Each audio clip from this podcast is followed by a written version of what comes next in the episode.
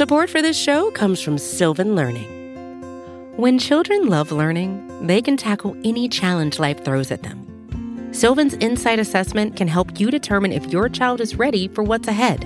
It can also identify gaps in learning and point out areas that could be of concern for your child so they can tackle what's to come. And right now, it's the best price of the year at $29. Go to sylvan29.com to learn more and get your child's assessment for only $29. That's S Y L V A N 29.com. This is Recode Media with Peter Kafka. That is me coming to you from my house in Brooklyn because it's a pandemic. I hope you're safe. I hope you are well. I'm glad you're listening to us. This is a fun episode. This is not an episode I would have thought about recording three months ago, but now it makes a lot of sense. I got to talk to an actual gaming celebrity, someone who gets paid to play video games for a living. That's Dr. Lupo, born Ben Lupo, but you can tell your kids you heard an interview with Dr. Lupo. Really smart, really interesting, really engaging, talking about what it's like to do this for a living and what it's like to do this for a living in a pandemic. I also have a really cool conversation with Bijan Stephen, my colleague from The Verge, who really has a good sense of what's going on in live streaming in general and on Twitch specifically. He's a really smart guy, really thoughtful. This one went a bunch of different places, has made me think differently about sort of a, a phenomenon that's been going on for a while right in front of my face and I didn't ever really understand. So I got a lot of it. I think you will get a lot out of it too. Okay, here is my conversation with Dr. Lupo. I am very excited to bring our first guest on today. My kids are excited. They're cowering in another room. They're so excited. Benjamin Lupo, known to millions of people around the world as Dr. Lupo. Welcome to the show. Thank you very much for having me. I appreciate it. So, like I said, there's a swath of the population that knows exactly who you are. And I bet there's a large part of the population, including a lot of Recode Media listeners, who don't know what Dr. Lupo is. Uh, we should make clear you are not an actual doctor. You are not dispensing medical advice. What do you do for a day job, Dr. Lupo? I uh, it's funny. I would sometimes when people ask, I tell them I'm an online male entertainer, uh, but they uh, they're like, "Wait, that's that's not what I expect." No, I it is I, true. I play video games for a living uh, on Twitch, and uh, that stuff gets put to YouTube as like you know as uh, you know videos recorded afterwards, stuff like that. I would assume that over time it gets less difficult for you to explain what you do for a living, and but at some point there was a period where no one literally believed that you were playing video games for a living.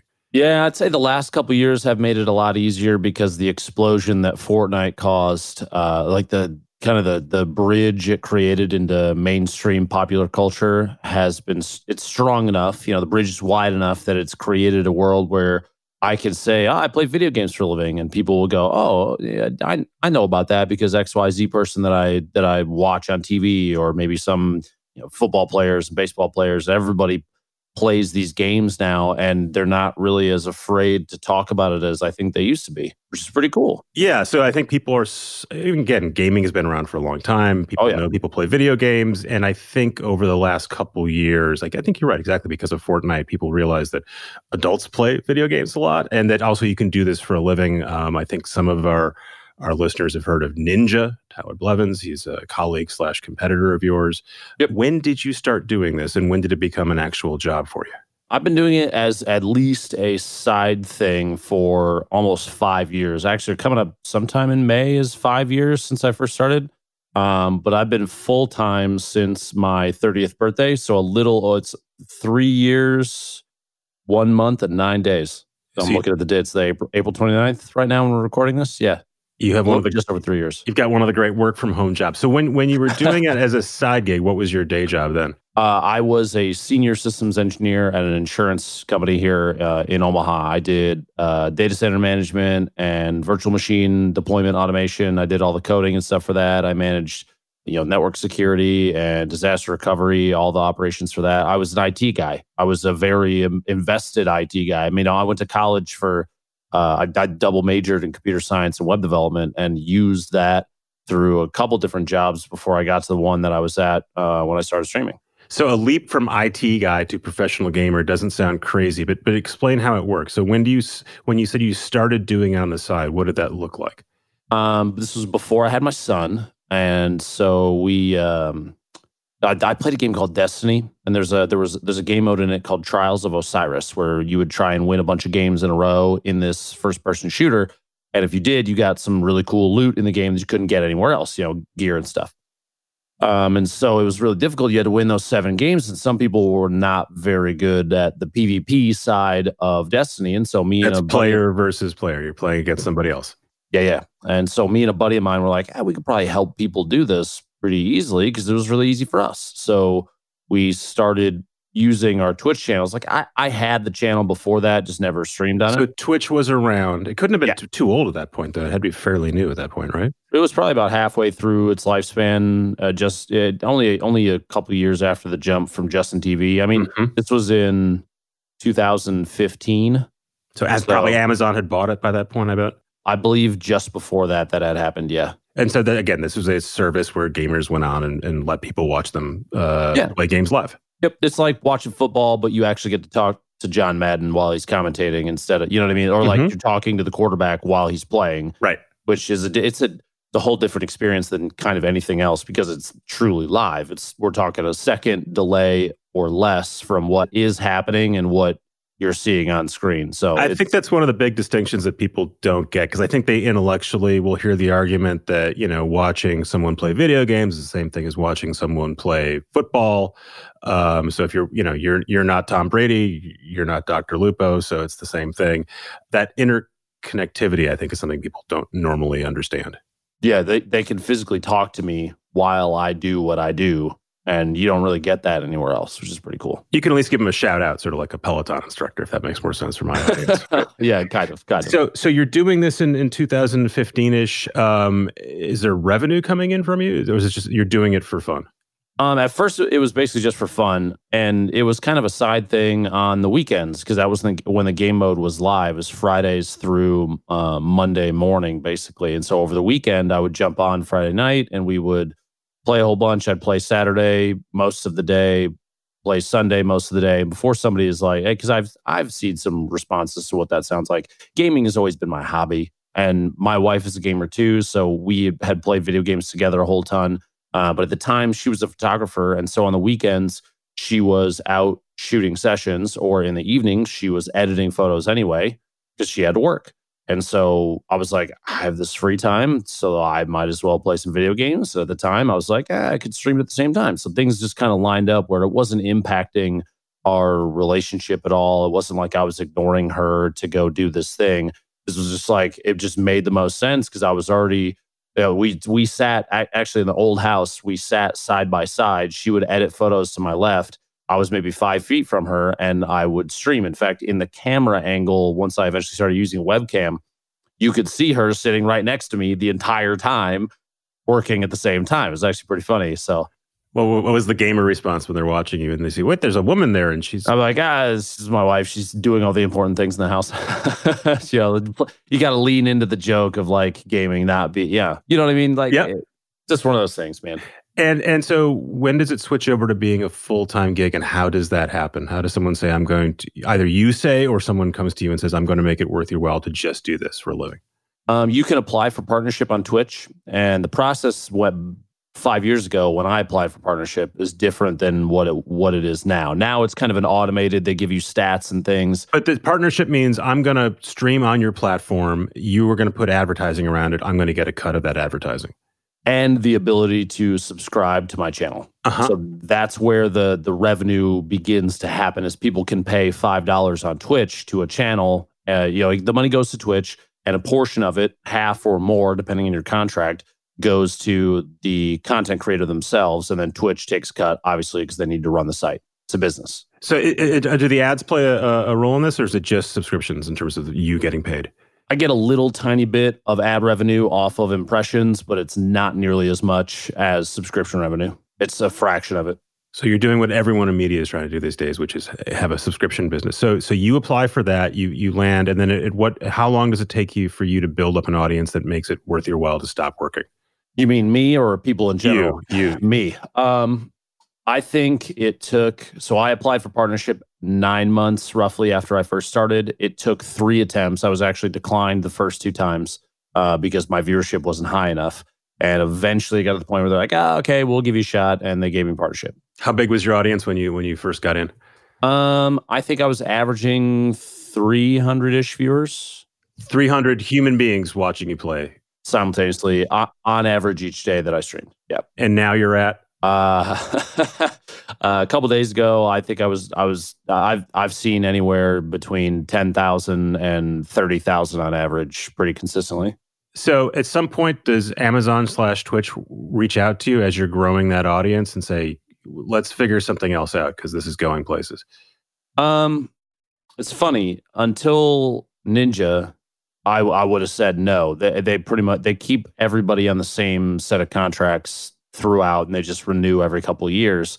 When Ninja went to Mixer, that really kind of blew the door open for custom style contracts. Of course, I can't really get into the details of said contract, um, but it's it's different. It's a it's an exclusivity deal that says, hey, these this number of years you're going to stream on our platform exclusively, guaranteed. You're not going to leave uh, because Ninja with the Mixer, which is another, is basically like Twitch, but it's Microsoft's version of Twitch. Right. So Microsoft has launched their own version of Twitch. Um, there are some um, semi-independent versions of it. There's one called Caffeine, which I think was recently was it acquired, or at least Fox has an investment in them. Fox owns that one. You got Facebook, which is Facebook. You have YouTube. Uh, YouTube has live streaming, which uh, is essentially Google. Um, Amazon has Twitch. Your timing is perfect here, right? Because you get in early, um, and we saw this with YouTube back in the day, right? Where the, the first people who started making content regularly for YouTube became YouTube stars in part because there are just fewer people there. And then what happens is what sounds like what's happening is there are a bunch of competitors coming that is increasing the demand and value for your services. So it's it's all good for you for now.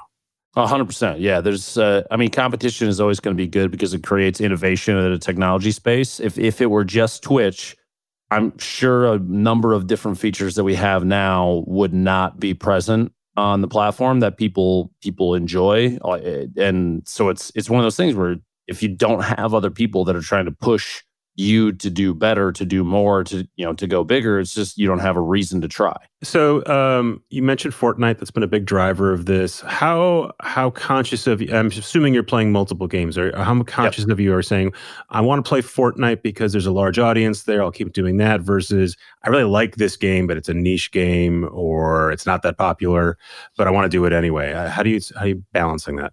Um, I'm actually not playing a whole ton of Fortnite right now. Okay. Uh, the game's been out for quite a while, and for a lot of people that are content creators like me, I'm not a super competitive player. Like I'm a competitive person.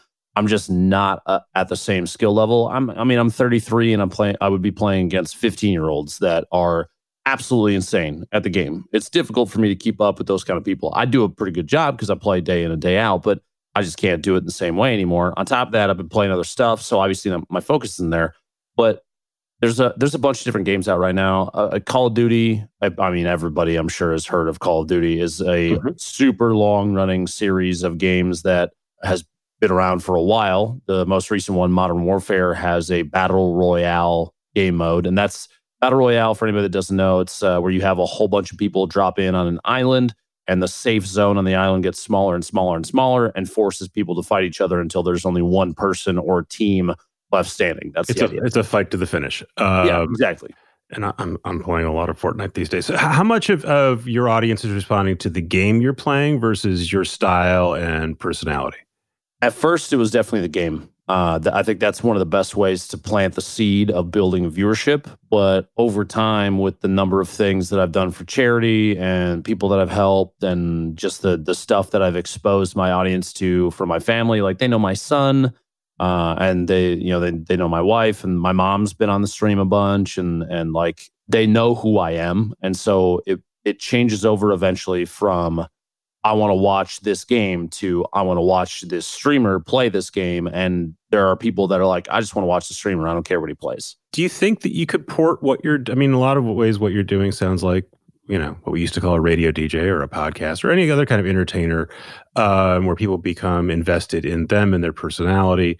Could you do what you're doing and not doing in a gaming setting? Could you be a DJ? Could you do some other kind of media? I think you should look out for uh, the not so far away future in relation to that. We've got stuff in the works to transition a portion of what I do to non gaming related stuff, or at least not me playing games. I've done Fortnite commentary for um, pretty much every major world event uh, for them. The you know the Fortnite World Cup in New York and all the stuff before that. I was one of the faces of the guys that did the the play by play and all that. And so obviously I've put out there already that I have the chops to do those kind of things because companies have trusted in me to do that. And I've gone ahead and done it. Actually, I think going live today, uh, I have a, a Gillette commercial that'll you'll see on YouTube and Twitch and stuff that would they sent me the hardware and I recorded here at home. And it, it's pretty wild that that's like a thing now. But we're working on stuff to get to kind of break the barrier down of oh lupo streams on twitch and, and kind of push it more into a, a, mainstream position. Because it's one of those things like sustainability is important. Obviously i can't play video games for, for the rest of my life not because I don't want to, but because you know maybe I'm going to get arthritis one day or or have vision problems. I'm, I'm watching you know I mean? the, uh, the, the Jordan documentary, and I keep thinking about him coming back uh, when he was done. I don't know if you paid attention to the NBA, but when he came back after playing for the Bulls and played for the Wizards for a couple years, and he still could do things other people couldn't do, but he was definitely not Michael Jordan anyway. Exactly. Like there, there's there's a line where you're like, okay, maybe now's the time to see what else I can make my way into if people are open to having me there. So, you know, podcasts, TV shows, something uh, not too far away. So you're working from home for a living. I'm working from home because I have to right now and probably will for a while. What has the the coronavirus and COVID um, and and a lot more people at home? How has that affected what you do, what your audience is looking for, if at all? Uh, viewership is definitely up as a whole. I think more people with more free time at home that can do what they would typically do are looking for some way to occupy their mind. And so Twitch is definitely a good way if you're into gaming. Um, I think somebody did did like a, a, statistics check, and I saw somewhere else. It was like viewership as a whole on Twitch is up 25 to 30 percent. That's pretty incredible. That's a lot of people that have time. It's sad that the cause for that viewership increase is what it is. I mean, we're in a, a pretty scary position right now as a country, as a, as a planet, um, and hopefully things recover soon. But it's definitely it's changed on the the viewership side. For me, my day to day is still the same. I get up every single morning at seven when my son runs in and jumps on the bed. Uh, make my coffee, take a shower, get get dressed for the day. Uh, I think the it's funny. People are like, "Yeah, well, all you wear is pajamas. I'm yeah. like, yeah, that, that's my uniform. Come on, guys.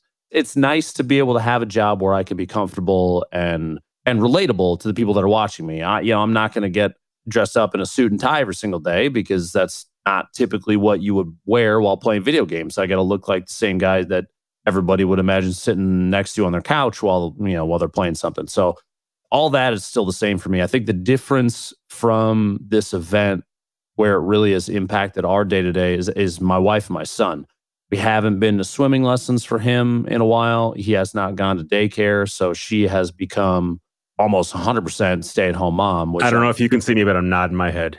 No, I, I can, yeah. and yeah, it's I uh I'm I'm super thankful for everything that she's done because she's had to make sacrifices herself to be able to do this. She typically is my manager. She does all the email correspondence. She talks to my agency way more than I have time to because this job requires me to be 100% focused. Like if you're, if anybody out there that's listening, if you have like an office job, I mean, you know, if you get a text message, you can check it real quick. If you need to fo- take a phone call, that kind of thing, that's fine. It's not a big deal. If I do those things, I lose viewership and that's my job, right? So you have to be 100% focused on what you're doing because people, you don't want to watch somebody that's pardon me, but half-assing it. It's, it's not a you're know, you're an entertainer. Exactly. People want to be entertained, and so if I'm not giving them the entertainment level that that, that they expect, then people are going to go somewhere else to try and find it. So I can't be 50%. I can't even be 75%. I got to be at 100% the entire day. And since I do eight hours during the day, then there you get eight hours straight of me not being able to reply to these things. And that can be tough. So that's why she is has always been the the head for that kind of thing. But right now it's like her time is way more dedicated to him as it should be because he can't go to daycare. I'm thankful that my mother is still able to come over because she has been super quarantined too. Uh, she's been, you know, uh, not going out, that kind Mhm. of thing. Hasn't had anybody over, so she's still safe. So she could drive over and take care of him uh, one day a week. But the other couple days where he was going to daycare, she has to work with him all day. And at four, any anybody out there got a four year old, you know what I'm what I'm talking about when they're like, they, mommy, will you play with me? Mommy, will you play with me? Mhm. Mommy, will you play with me? I mean, it, it's she can't do anything for more than two seconds before he's asking for his attention back. So And then he wants to bother you, but daddy's playing video games for a living. I, I, I- speaking of kids, so my kids are 10 and 11. They're consuming a lot of stuff. They're they're watching you and people like you on YouTube clips. They have, for whatever reason, have not gone over to, to Twitch and watched this stuff live. Do you have a sense of sort of who your audience is and the what, what the average Dr. Lupo uh, viewer is and sort of what the range is? And the reason I'm asking is, you know, I'm not parent of the year, but I am sort of trying to keep track of what my kids are consuming. And occasionally they'll come to me with language or ideas or something that I can't understand or I can't figure out where they picked it up. And then I realize they picked it up for you or another gamer. And we're all still talking about what they're consuming. So I've got some idea. But it does occur to me a lot of stuff is coming into their head that they might not even be aware of. And I'm wondering if you think about your audience, what you're trying to convey to them, um, if there's topics you want to avoid. Um, so the way that I typically gauge what we talk about and the language that I use, that kind of thing on stream. I mean, I'm an adult. I swear it happens. Yeah, it's just one of those things. If I'm playing a game that has violence, blood, you know, that kind of thing, then obviously things are going to be a little bit looser than if I'm playing a game like Fortnite, uh, because Fortnite is very much it's very oriented for everyone. Epic will never say it's it's you know they built it so that kids could play it, but it, the the Kids are language playing it. it, I mean, obviously, you see Yeah. it tons and tons and tons. So they're never going to put anything in there that is that goes against the grain for that kind of thing. Which is why that's the same kind of you know rule that I follow. For So you'll calibrate YouTube. based on the game. If you're Oh, playing, if you're playing. Call of Duty, it could be an R-rated conversation. If it's Oh, Fortnite, yeah. it's going to be PG. Exactly. Uh, then there's no reason to not do it that way because it's the best way for parents to expect to, to know what to expect when they pull up a, a YouTube video or watch a, a Twitch stream of someone playing those games. That's just me, though, is the thing.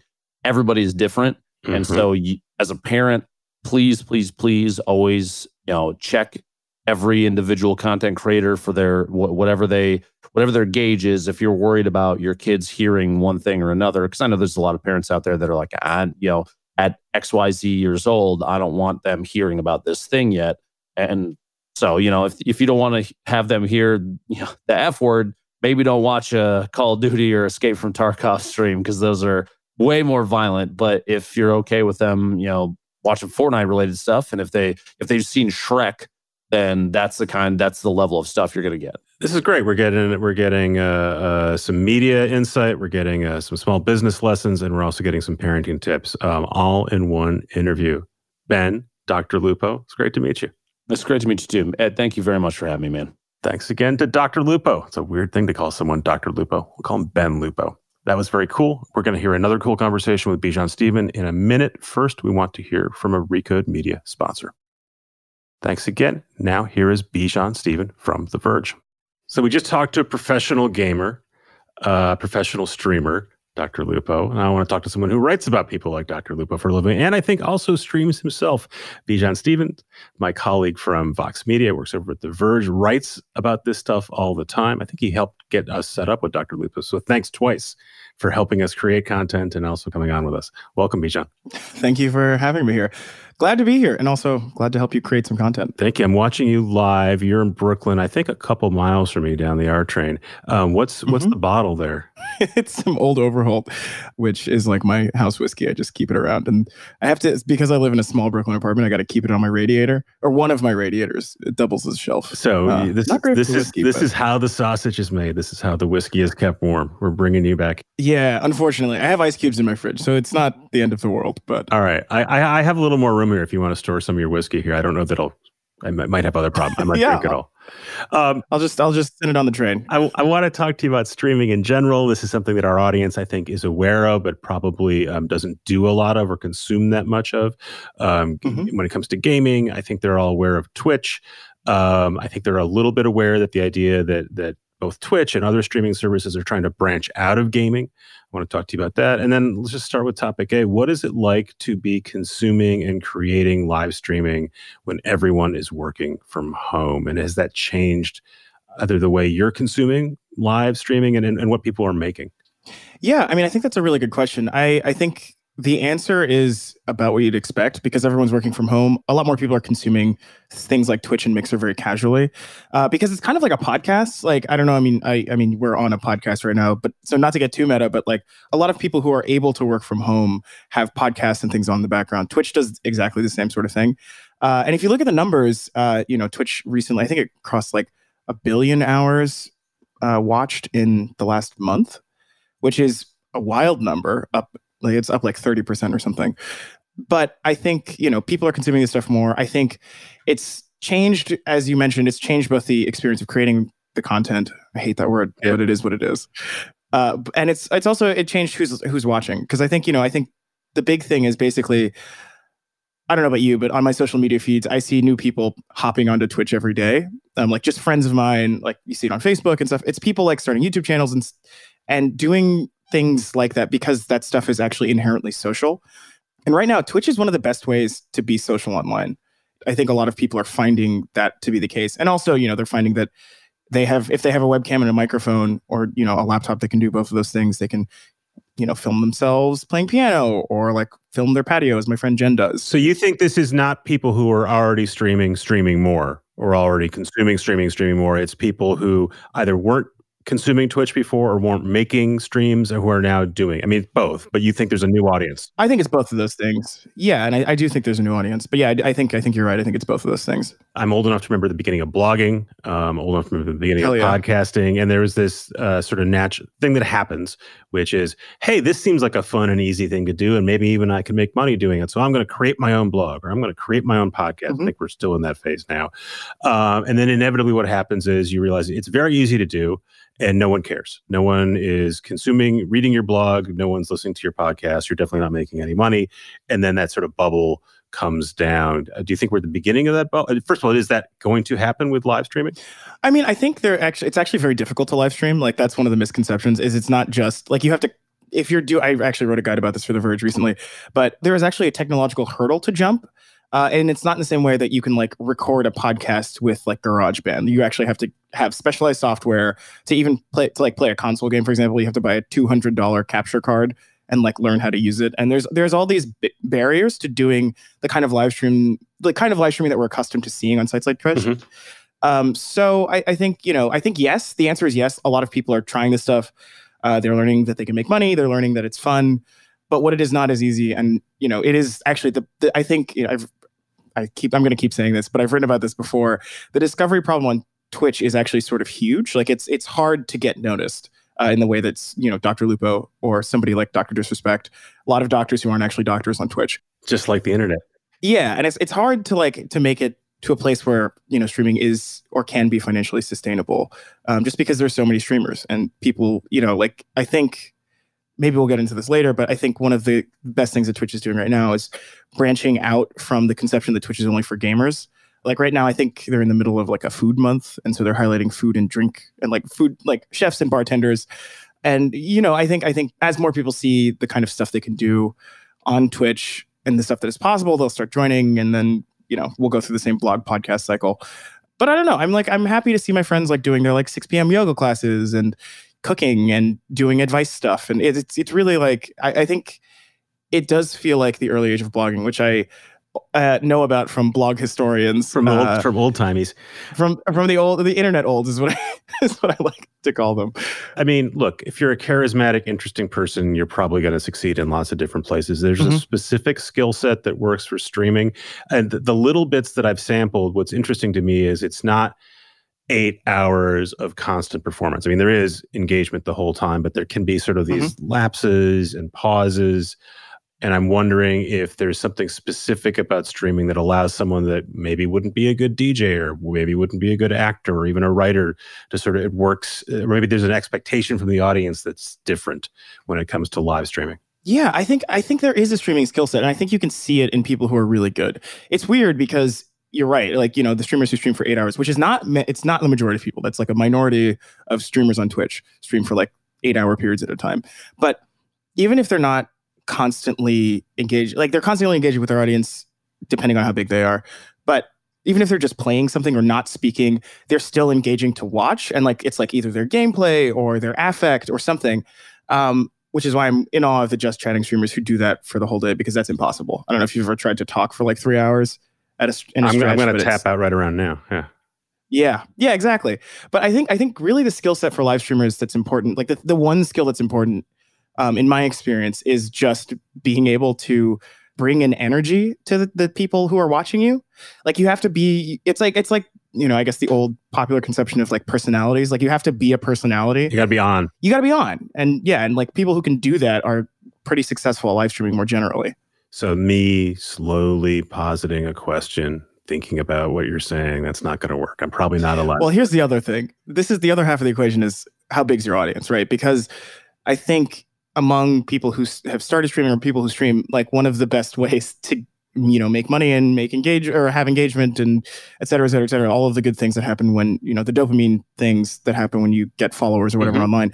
The bigger you're following elsewhere off platform, the bigger following you can bring to Twitch. And not a lot. The thing is, like, not a lot of those people stay. Like, you can have 130,000 followers on Twitter and bring over like five percent, maybe, uh, and like even less than that will watch you. But it's still, you know, like that's still like a, a huge head start because you know people watch Twitch for the personalities. They're in it for you, and so if, uh, you know if you've established yourself as a person elsewhere, it's very helpful. So I get moving from, and I want to ask you about the platform competition in a couple minutes. Uh, you could Mhm. move from Twitch in theory to Mixer, or you know, Facebook and YouTube have versions of this. Um, are there people who are Twitter people or TikTok people who then become streamers? It seems like those could be very, very different skill sets. I think they are. Um, and I, I mean, personally, I haven't seen that. I'm sure it, I'm sure it happens. Um, one of my favorite things to keep track of vaguely online is like who's collabing with who, like which Instagram stars are going to like do things with TikTok people. But like none of them ever show up on Twitch. Um, is the thing because like I think Twitch is actually because it's so gaming focused. It's harder to just transfer your skill set over. It's gaming um, It's it's also like- just the style, right? Like so, TikTok and, Instagram style, are yeah. here's a discrete thing. It's either an image or it's a very short clip, and I'm going to edit it. Yeah. and none of that none of that happens live. In terms of you know, I was just talking to Dr. Lupo, who is now making a lot of money uh, working Oh, yes. from home, um, and prior to that had been making some money working from home because people were paying to watch him. What is the thing that tips you from being someone people like to watch to being something that someone will pay to consume? It's like five bucks a month, right? Yes. So so uh, Twitch has a gating system that it uses. So there's if there are two levels on Twitch. There are affiliate and then there's partner.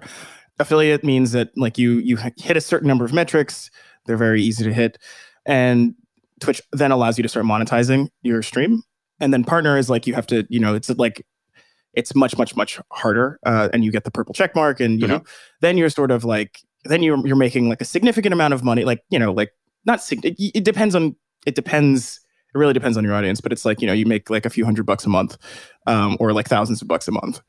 And the jump between those is i think very different but, i in terms of being a performer or someone in terms of getting your audience finding find, being someone who your audience says i like watching you but i'm not going to pay to i actually will pay to either watch you or just because i support you. What tips you over into that that's that i mean like that's a really good question. I don't really have an answer except for like you know whenever i stream i do have subscribers like people pay to watch me. I don't know why they do that because it's definitely not required. I have a job.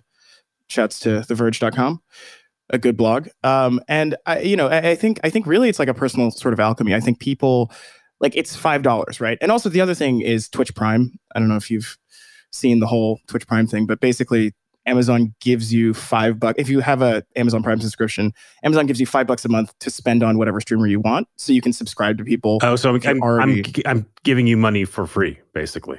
Yes from jeff bezos's pocket god Directly. i love socialism. It's the best.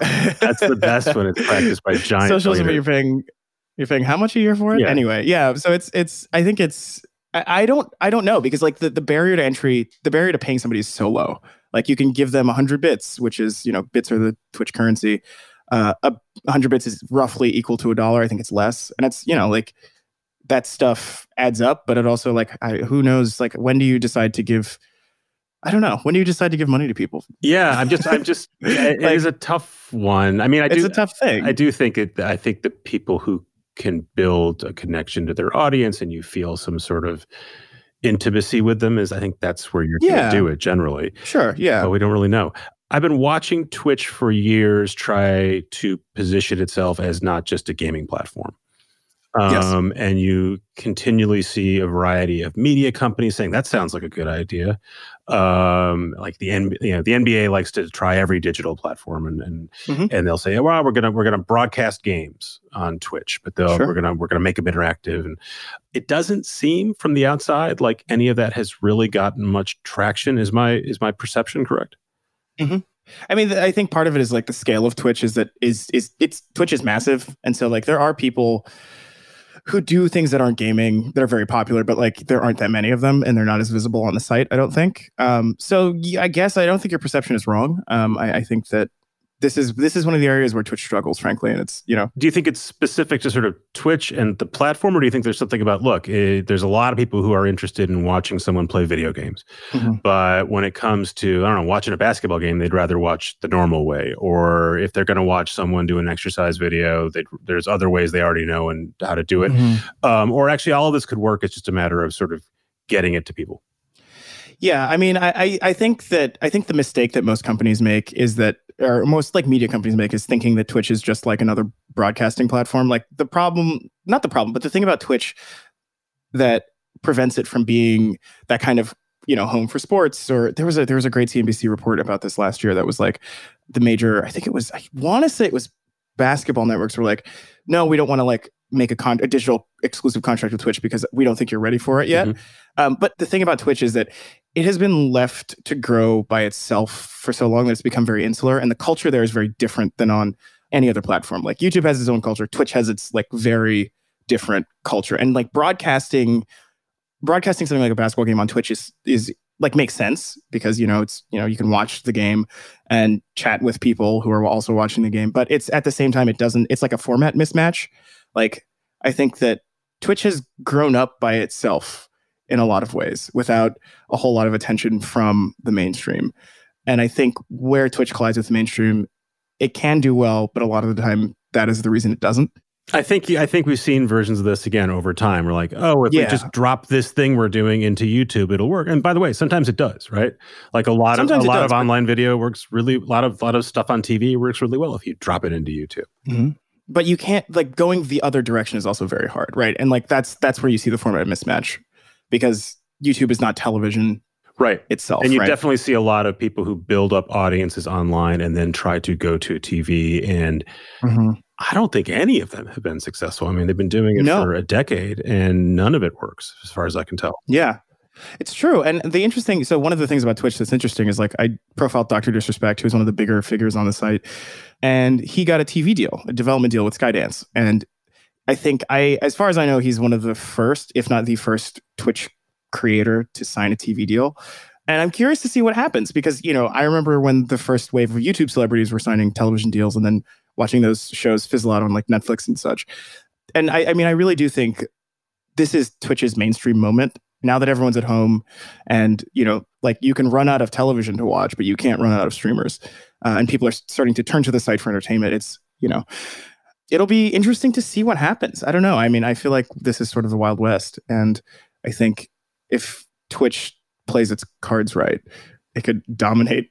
So i mean it could like really become a mainstream thing in a way that isn't just like marginalized Speaking of pattern recognition, right? You, you see this happen a lot. Uh, platform X explodes or gets popular or becomes something other companies pay attention to. They create their own versions of it. You have wars between the platforms that oftentimes benefits creators for a while. We were just talking to doctor Mhm. Lupo about that. He has a a long-term deal now it sounds like with Twitch and I think the reason he has that is because Microsoft created something called Mixer and hired Ninja to go uh, work for Yes. them and and there's Facebook and Google are any of the other platforms other than spending uh, caffeine is another one other than spending money trying to sign up uh, celebrities celebrity streamers Mhm. are any of them getting audiences You've asked the, mil- the multi million dollar question. The answer is we'll see. I think if you look at the metrics for like Facebook gaming is actually maybe the best example of this. Um, they signed Disguised Toast, who actually recently streamed something on Twitch that was not gaming, um, because Facebook is just letting him do that now. But if you look at something like Facebook, which signed a bunch of like big creators in South America, their audio, their share of like hours watched has gone way up compared to their earlier metrics. But again, like I don't think so. My sense is that no, like there aren't that many people who are going to these services to watch these creators. They're not. They're signing up. If they're signing up for the service, they're signing up to watch a specific person. So you go to Mixer to watch Ninja. Right, but like that's like there are so many other people like within the Twitch ecosystem that you might not even follow Ninja there. And you like you can tell because his audiences like his numbers are way down. He has spoken about this and says he doesn't really care. I mean, and why would he? He reportedly got like 50 million dollars over, you know, 5 years, you know, and can take So vacations I've, now. I've lost my audience, but I'm being well compensated for losing that audience. Yeah, and I mean the other thing is like what remains to be seen is you know these deals have expiration dates, and like who's to say that like somebody like Ninja wouldn't just come back to Twitch afterward because like he still has he's still like a he's he's like a he's made it like he still has like a big enough audience and a big enough platform that any site would want him, you know, regardless of whether he's playing Fortnite or not. The interesting case is PewDiePie, who went to DLive, which you know he's YouTube's biggest creator, and he streams live on a site that no one's ever heard of, that is like powered somehow by the blockchain. I don't know, but like once that contract is up, he's going back to YouTube. Since we're chatting on video, you could see me just black out when you said blockchain. yes, I'm still laughing. I'm thinking about Vessel too. Um, is there a sort of common my, when my kids uh, imitate a streamer, they they imitate a guy with an Australian accent. That's Oh, that's what I think a, a well that's what a YouTuber is. Is there a sort of Yeah. prototypical uh, streaming personality type besides being engaging? Uh yeah, I, there there are tropes. Uh like uh, you know, like the Twitch Prime thing that everyone says like everyone's like, "Oh, if you don't if you know, if you have you might have a free Twitch Prime sub that you don't even know that you should use and you should use it here, that kind of thing." There are like these dialogues and I think the most prototypical reaction is like whenever somebody donates a large amount of subs or bits, people just freak out and those are fun clips to watch. Uh huh. That's that's I Um, just made I just like- made money, freaking out. Yeah, but it, it's it's it's it's more like I just got a lot of attention. I Uh-huh. think so. I read I read, I read about this the other day. Uh, one of the things I love the most about Twitch is uh, raiding, which is a mechanic built into the site where you can It's send R after you're done D. streaming. Go. Yes, yes, you can send your entire live audience to another streamer. And so, like when this happens with big streamers and small streamers, it is it's like a moment of like complete chaos as like hundreds or thousands of new people new people just join a chat and start spamming emotes. And So, like, so you know, like- you end your house party and you bring your house party to someone Yes. else's house party. and they brought beer. Yeah. You know, it's like it's great, uh, and it's it's one of the more wholesome things. Um, although, obviously, as with anything online, you can people can use it for evil. But like, I think Twitch streamers freak out. YouTubers say, "Hey guys, Twitch streamers are like panicking at the number of subs and bits and donations they get." I was reading that story. It's funny because it's one of those headlines. You're like, well, what does that mean that Bijan's talking about? but you had a line in there about how, and you've mentioned the idea of, of Twitch being social, but also being a broadcast platform. And you said, look, actually, Yes. in that piece, it was striking to me. You said it really is still a broadcast platform. There is interactivity. Um, if you're streaming, you can give shout outs to people and they can leave comments for you. But it seems like it's still mostly someone talking at an audience. Is that still, Yes. am I getting that right? Yeah, it's still one to many, except the chat changes the dynamics of that equation. It's weird because, like, I think because the audience can talk back to you, and because as a broadcaster, you you rely on that feedback to like tailor your stream. Because, like, you know, if somebody likes something, it's a good bet that somebody else likes something, and if you're doing something wrong, you can get you know corrected in real time. My favorite example of this is like troubleshooting, which I think this is a rite of passage for every streamer is troubleshooting live on stream because something breaks. Anytime you get a new piece of equipment or whatever, like it's destined to break on that stream. Doesn't matter how much you tested it. And I think, you know, the true test of like whether or not you're a streamer or a broadcaster is like whether you can listen to your chat, calm down and fix the thing, or like decide to end the stream or whatever. And I think I think that relationship where like the broadcaster doesn't have quite as much power as you might on television or something. Like it's not the same kind of like if you're a host on television, you are at the mercy of your audience, but you cannot see your audience. You are you are you are subject to ratings. You are subject to evaluations from people you d- you never see on Twitch. That is the, this the equation is the same, but you can see everybody involved in it. And and also because it's small enough scale, right? Well, de- depending. I mean, like I, I, feel like if you have an audience like Dr. Lupo's, you know, that's tens of thousands of people chatting at you, and you can sort of tell because one of the other metrics is like you you can have like VIPs and regulars. There are people that you recognize whose usernames you recognize because because they've just been there so long uh, and there's special badges that you can give out, whatever. But like, and those are the people you'd listen to. You often will read and hear about someone who is a TV star uh, and wanders into YouTube or Twitter. Um, mm-hmm. and gets freaked out by the comments. Um, yeah. and, and, some some of them like really like engaging and they'll fight with their their commenters, and a lot of them say never, eh, or even in the older days, right? Like never read the comments on the internet um, because inevitably yeah. things get toxic, or people just can't handle getting that feedback. Is there anything the sort of uh, temper that that sort of natural tendency towards internet toxicity on streaming? Yeah, hundred percent. So Twitch audiences are are they reflect their broadcasters. If a streamer is toxic, their chat will be toxic. That's just like sort of the rule. But Twitch has a, a lot of really wonderful moderating tools. Like it's actually kind of incredible. They just rolled out this thing called ModView, uh, and my mods have been like loving it. I don't know. You have a whole panel and you can see everything that everyone's doing and see like however many comments they've accrued on their account from other mods. And it's one of those things where like if you are responsible, you'll have like a dedicated moderation team who knows what you'd like and uh, knows what you like to see. And so the comments are actually live. Those are live too. humans not, actually helping you filter that yes, stuff out. Yeah, exactly. And those are usually volunteer roles. If you're big enough, you pay them because like out of the money that you get, because obviously, you know, like you have to assemble a team. But like those are the dynamic, the tendency on Twitch is to moderation. Uh, and, you know, uh, Emmett Shear himself, like the CEO, was he told me uh, at TwitchCon last year, also rest in peace, TwitchCon, another casualty of the pandemic. Um, but he told me last year that Twitch is not a platform for free speech, and I, I thought that was really striking because it, I like I was asking him a lot about moderation because that is one of the things I'm most interested in about the internet because I think you know poor moderation is the root of many many many problems we still have. It's almost like nothing is new, right? Like the internet sort of removed the like the the natural controls of the public sphere, like like before you couldn't just publish anything in the New York Times because they had editors. Mm-hmm. Those are the original mods, right? And now anybody can broadcast anything because everyone's a publisher because blah blah blah blah blah. But I think there's something also about the internet that is, and also certain kinds of platforms, right, that encourages yeah. people to be angry, encourages people to be provocative. Um, sometimes it's because they're anonymous, but on Facebook, people are assholes and they've got their names attached to it. It's true. Yeah. I mean, I think, I mean, this is also like, this is the problem of society at scale, right? Like, this is not, it's not like, this is not a new problem. This is why we have governments and systems of. Whatever. But you also like, don't have people know, walking down the street calling to their assholes normally, right? There is something normally, about the internet are, that, that stirs it up, slashes, and curves. Yeah. I think I think it's because the internet doesn't have a shared set of norms yet. Like it's just it's too new. Like the reason we don't yell at people on the street unless they're being assholes in New York or they're a cyclist or something is because like we know that there are like first of all it's not done. We know that somebody else might see us and say something. We, we know that it could possibly be illegal. There are so many different considerations that happen in real life that do not yet happen online because a like we haven't figured out like what those norms are online. We haven't figured out like how to police the internet. Like even like in a in a sort of like criminal justice sense like there are like it's hard mm-hmm. to figure out like it's still hard for people to figure out where responsibility lies for something that may or may not be criminal if it's not like drugs or something, right? Uh, and you know, the third thing is like it's hard to see other people as fully human because you don't have a face, you don't have a bodily presence. That said, on something like Twitch, where you have like a collection of usernames that you see and you recognize, like it's the the tendency is toward like sociality. It's like toward the norms on the side. The norms of a, every specific channel are dictated by the broadcasters, right?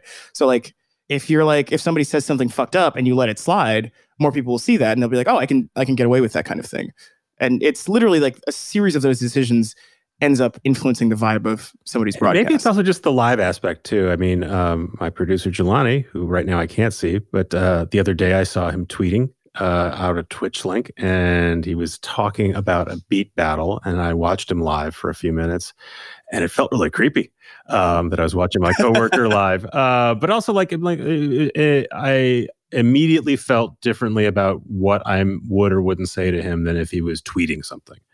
Um, just because yeah. you are seeing a human being there, um, and I think mm-hmm. even even if you are an internet asshole, it might take me more to be an internet asshole when you see the live human on the other side. Yeah. Speaking of Jelani, And you and me, we were talking briefly before about when, if ever, we're going to go back to work. And my half educated guess is we're not going to go back into an office for a very long time because we live in New York. It's going to be very difficult to get us into an office. Mm-hmm. So we're going to be working home for, for a long time. This is a long, long run up here. But eventually, more of the country will go back to work. They will leave their homes. They will do things. What happens to Twitch and live streaming as that happens? I think that again, like this is another million, multi-million dollar question. I think the answer is dependent on whether or not Twitch has embedded itself in the mainstream sufficiently during this like this weird period where it had like where it can capitalize on everyone being at home. I think the answer is that it will. I mean, obviously it'll stay big, but it. I think people will be more into the idea of experimenting on Twitch and Mixer and stuff, or I, I, mostly mean Twitch, because they're now more familiar with it. Because like they'll have seen the links tweeted out by their friends and gone into those Twitch streams and been like, "Hey, what's up?" Like sometimes my coworkers come into my Twitch stream and it's like it's really nice to see them, but it's you know it's one of those things where it's sort of basically we're in a weird moment and we're all acknowledging it. Yeah, and it's like I think those like it's not like in the future that stuff didn't happen. You know what I mean? Like you don't just forget that you you watched a Twitch stream or something, or that you like saw it. You know, you hung out with your friends in a new format. Like I don't think those things are going away, and I think we'll still remember this period, obviously. But I think the the weirdness of it will be low, like less, lessened, lower. I mean, because it's like now it's not strange to stream on Twitch, right? Like society, we've just decided as like an internet society that like I was like, yeah, fuck it. Like everyone's at home. We're, we're, we're, what are we doing? What else are we doing anyway?